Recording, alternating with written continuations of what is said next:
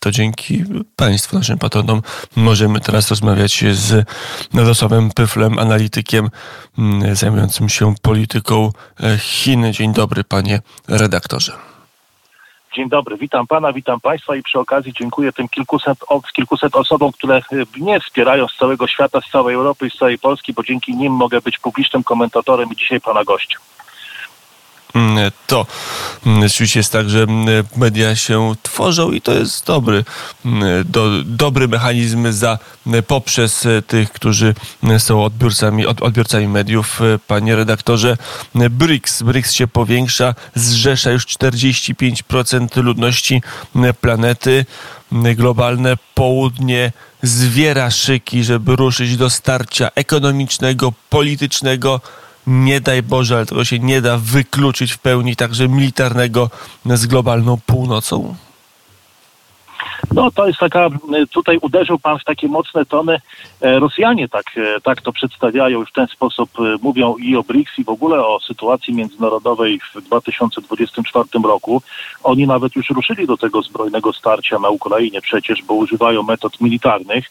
Myślę, że wiele z tych krajów BRICS, takich jak Chiny, Indie, one by mówiły o bardziej takim łagodnym przejściu, o większej reprezentacji właśnie tych krajów globalnego południa w systemie światowym, bo jak pan słusznie zauważył, to jest 45% ludności teraz. Tam jeszcze w kolejce czeka e, kilkadziesiąt krajów, tak na dobrą sprawę, które chce przystąpić do BRICS. E, przystąpi, przystąpiło 1 stycznia pięć nowych krajów, czyli Arabia Saudyjska pogodzona z Iranem, e, również Zjednoczone Emiraty Arabskie oraz dwa kraje afrykańskie, Egipt oraz Etiopia, która no tutaj zaczyna sygnalizować, że chętnie wróciłaby do jakiegoś, e, do jakiejś koncepcji imperialnej, do jakiejś koncepcji restauracji Imperium Afrykańskiego, którym przecież kiedyś Etiopia była.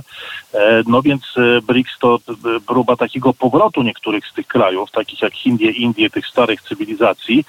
Oczywiście Rosja używa tutaj tej retoryki militarnej, która w BRICS jest, ale to też nie idzie tak łatwo, bo ostatnio wycofała się z BRICS Argentyna. No, wypisała się po prostu z tej, z tej grupy. Nowy prezydent tego kraju, Javier Milei, wysłał listy do przywódców pięciu krajów obecnie BRICS, teraz już w tym momencie od 1 stycznia 10, ale on wysłał do członków założycieli, że Argentyna się z BRICS wycofuje. On ma inną koncepcję, chce zamiast dedolaryzować gospodarkę argentyńską, czyli stanowić wyzwanie dla hegemonii amerykańskiej, czyli że te kraje globalnego południa stworzą jakiś klub i to nie będzie tylko klub dyskusyjny, ale one już w tym roku mają e, zacząć prowadzić wymianę gospodarczą z pominięciem dolara. To już trochę następowało w ostatnich latach poprzez wojnę na Ukrainie chociażby. Indusi płacili rupiami, Rosjanom za, za, za niektóre e, dobra tam w, w, ramach tej wymiany handlowej, ale Argentyna idzie w drugą stronę. Ona bardziej idzie, powiedziałbym, w taką w stronę reform Leszka Balcerowicza z lat 90. Mówi się o terapii szokowej e, w Argentynie, mówi się o E, no, likwidacji tam wielu socjalnych przywilejów, no i de facto już Argentyna się wycofała też z BRICS, e, e, bo już, bo już w, niej, w, BRICS, jej nie będzie, raczej nastąpi coś przeciwnego, nastąpi dolaryzacja gospodarki argentyńskiej i silniejsze powiązanie z dolarem, więc już abstrahując może od tych porównań, czy Javier Milei jest bardziej Korwinem Mikke, tak jak my twierdzimy w Polsce, czy bardziej Leszkiem Balcerowiczem, ja bym bardziej się skłaniał do tej drugiej e, e, opcji, E, no to geopolitycznie tutaj jest duży sukces Amerykanów, no, którzy wyciągnęli jakby Argentynę z BRICS, no i to pokazuje, że wcale e, to tak łatwo, e, łatwo nie będzie przebiegać, no ale jest jeszcze wiele innych krajów, które zgłosiły, to się nazywa show of interest, czyli jakby takie zainteresowanie przystąpieniem do BRICS. Są tak istotne kraje jak Indonezja, największy kraj muzułmański, to jest zdaje się też Nigeria. No dla mnie wielką niespodzianką jest to, że Orban Viktor na razie się nie zgłasza E, i Węgry nie zgłaszają się do BRICS-u. No ale zobaczymy, jak będzie się e, ten klub rozwijał. E, jak przede wszystkim, czy w 2024 roku rzeczywiście no, zrobią coś istotnego no, poza, po, poza poszerzeniem. Czy dogadają się też Chiny z Indiami, bo nie zapominajmy o tym, że relacje między tymi dwoma krajami są bardzo napięte. I tu się jeszcze wiele może zmienić, czy to na polach bitewnych Ukrainy, czy w tych dyskusjach BRICS. Wspomniał pan redaktor na początku, że to będzie rok wyborczy przede wszystkim w Stanach Zjednoczonych. Tu będzie bardzo wiele decydować o tym, jaką politykę będą prowadzić Amerykanie, czy wygra opcja bardziej zaangażowania, czy izolacjonistyczna Donalda Trumpa i w jakiej formule ostatecznie, ale mamy też wybory no, w Rosji, one się chyba no wiadomo jak zakończą, ale i w Izraelu, i na Tajwanie niedługo bardzo już bardzo gorąca jest atmosfera, no i mamy też wybory w Indiach. To też jest bardzo ważny kraj, no to sądzę, że tam też Narendra Modi umocni swoje panowanie i swoje przywództwo. I tu się wiele jeszcze będzie, będzie, będzie działo, także w samym BRICS i wokół, i wokół BRICS-u, więc no, wielkie szczęście, że Ale dzisiaj to możemy panie redaktorze, w naszej rozmowie jeszcze jeszcze się wróćmy krok wstecz, bo oczywiście pan redaktor powiedział, że to Rosja bardzo chce widzieć BRICS, tą grupę początkowo czterech, potem pięciu, teraz dziesięciu e, państw jako zwarty blok, zwarty blok, który zrzesza oczywiście istotną, no prawie że połowę ludzkości, ale wydaje się, że inne państwa inaczej na to patrzą. Jaka jest właściwie wartość tej grupy w twardej walucie polityki zagranicznej? Co, co oznacza, że Arabia Saudyjska wchodzi do, do grupy BRICS? E, no właśnie to jest y, bardzo dobre pytanie, bo Rosja przede wszystkim chce stwarzać takie wrażenie, że ma poparcie całego świata pozaeuropejskiego i że to jest wojna Zachodu z resztą świata który nie godzi się jakby z hegemonią zachodnią i którą trzeba obalić. I że to jest jakby ta narracja, którą posługuje się Federacja Rosyjska, która nam pasuje i trafia w Polsce akurat na, na, na podatny grunt. E, no, natomiast e, inne kraje, no wydaje mi się takie jak Arabia Saudyjska, jeżeli możemy o tym mówić, bo na przykład jest też Etiopia,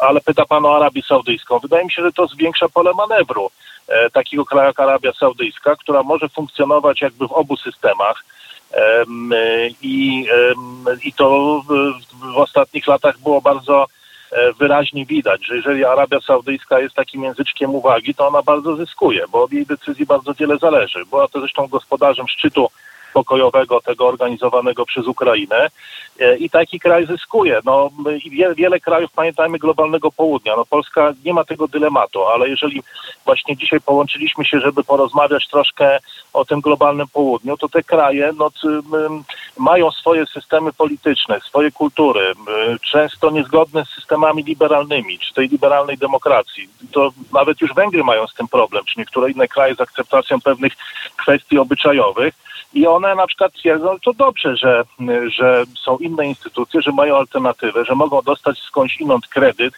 E, zwłaszcza, że to są często rządy niedemokratyczne albo nieuznawane za demokratyczne, więc to im daje pewną, e, pewną jakąś swobodę czy pewną alternatywę. I to jest wielkie wyzwanie dla Zachodu. Znaczy my możemy się obrażać, czy tam bardziej mówię tu o, o Europie Zachodniej, o Stanach Zjednoczonych, o Unii Europejskiej jako takiej, że to jest niesłuszne, natomiast y, no, trzeba jakąś mieć ofertę dla tych, e, dla tych krajów i BRICS w tym sensie no jest, no poza tym, co tam Rosja rzeczywiście głosi, no jest pewnego rodzaju problemem czy pewnego rodzaju e, wyzwaniem, no jak, jak, jaką politykę prowadzić w Afryce, czy w Ameryce Łacińskiej, czy w wielu krajach Azji.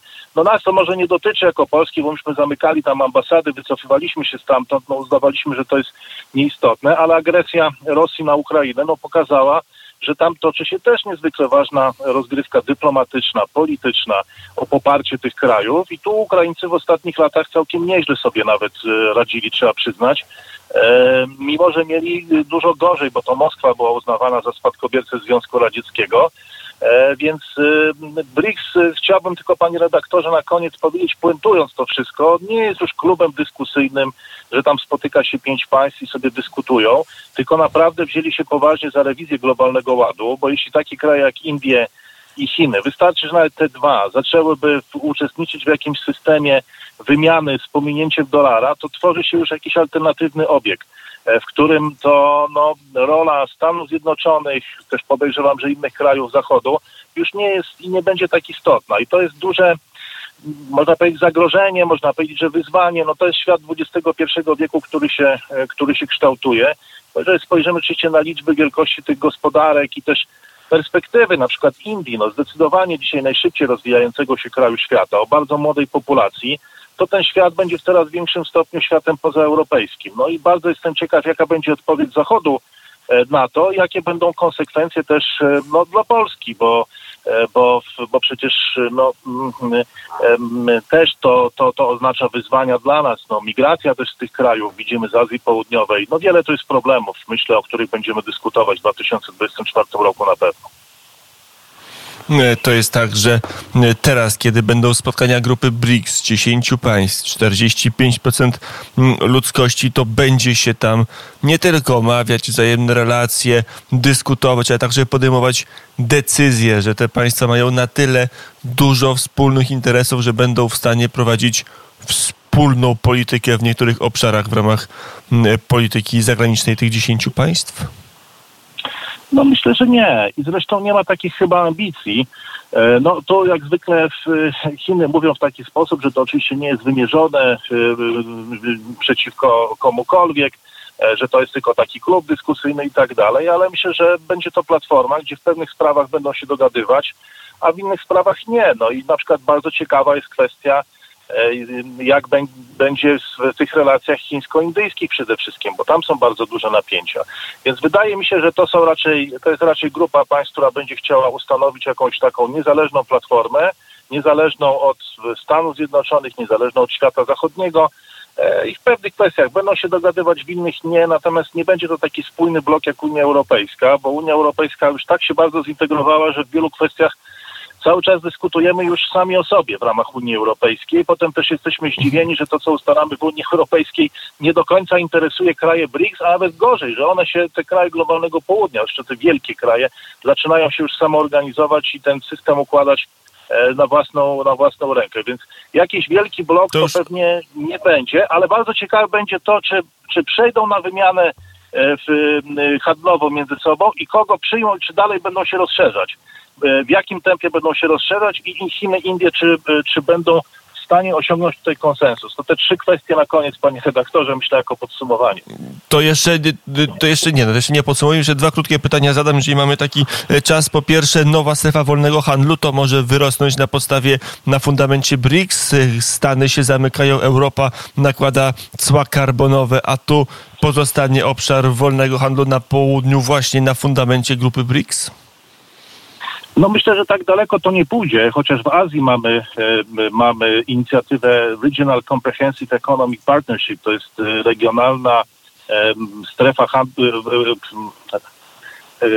wszechstronna strefa współpracy ekonomicznej, tak to nazwijmy, ale Azjaci nie są tak jak Europejczycy zainteresowani jakimś tworzeniem bytu politycznego. To jest bardziej pragmatyczne podejście. Oni chcą po prostu wolnego przepływu towarów na początek i takiego wspólnego rynku. BRICS jako wspólny rynek myślę, że nie, ale rzeczywiście jest groźba tego, że Europa no gdzieś tam za bardzo pójdzie w ideologię i, z, i, sama nałoży na siebie tak wielkie ograniczenia, że nie będzie w stanie globalnie, ani nie będzie w stanie globalnie konkurować, ani nie będzie w stanie narzucić tych reguł e, pozostałym krajom, e, ani Chinom, ani tym bardziej BRICS, czyli e, no, także Brazylii, E, Indiom, e, wielu innym krajom, które być może wtedy nawet jeżeli zaczną dołączać jeszcze do, e, do BRICS-u. Więc tu przed Europą, przed nami w Europie, no, no bardzo ważny dylemat, bo Europa już nie jest tym, czym była w XX wieku w czasach dekolonizacji. Te kraje mocno podciągnęły te wskaźniki gospodarcze, ich siła ekonomiczna jest dużo większa,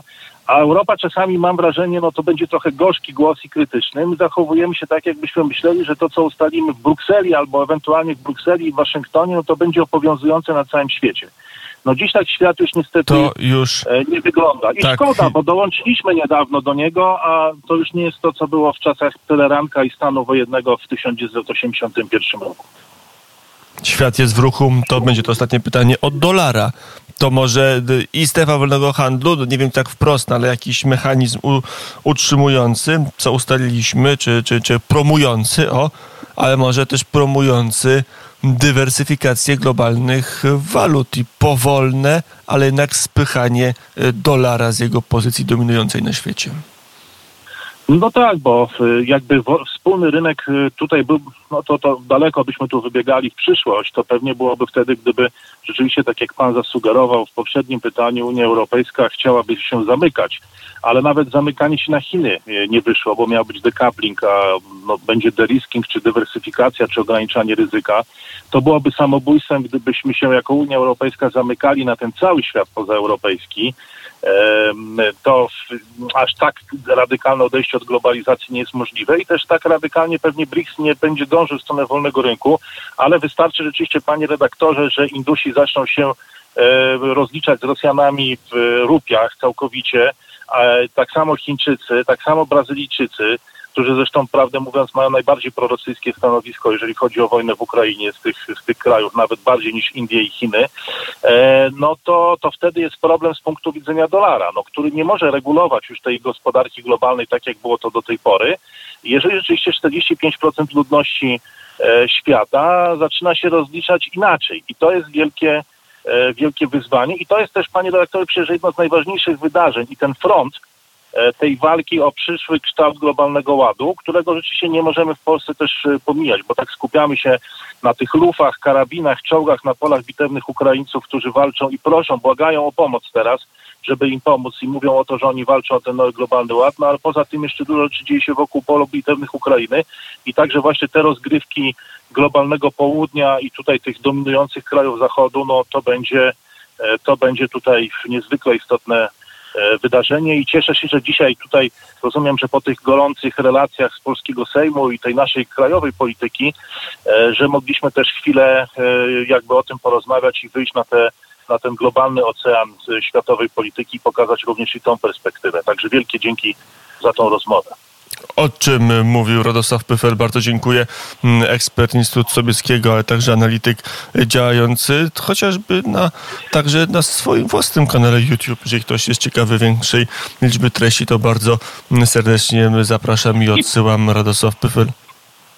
Dziękuję bardzo panie redaktorze. Podziękujmy wszystkim wspierającym jeszcze i Radio Wnet i ja też dziękuję wszystkim swoim kilkuset wspierającym także z całego świata. Dla nich, dla nich wielkie, wielkie dzięki.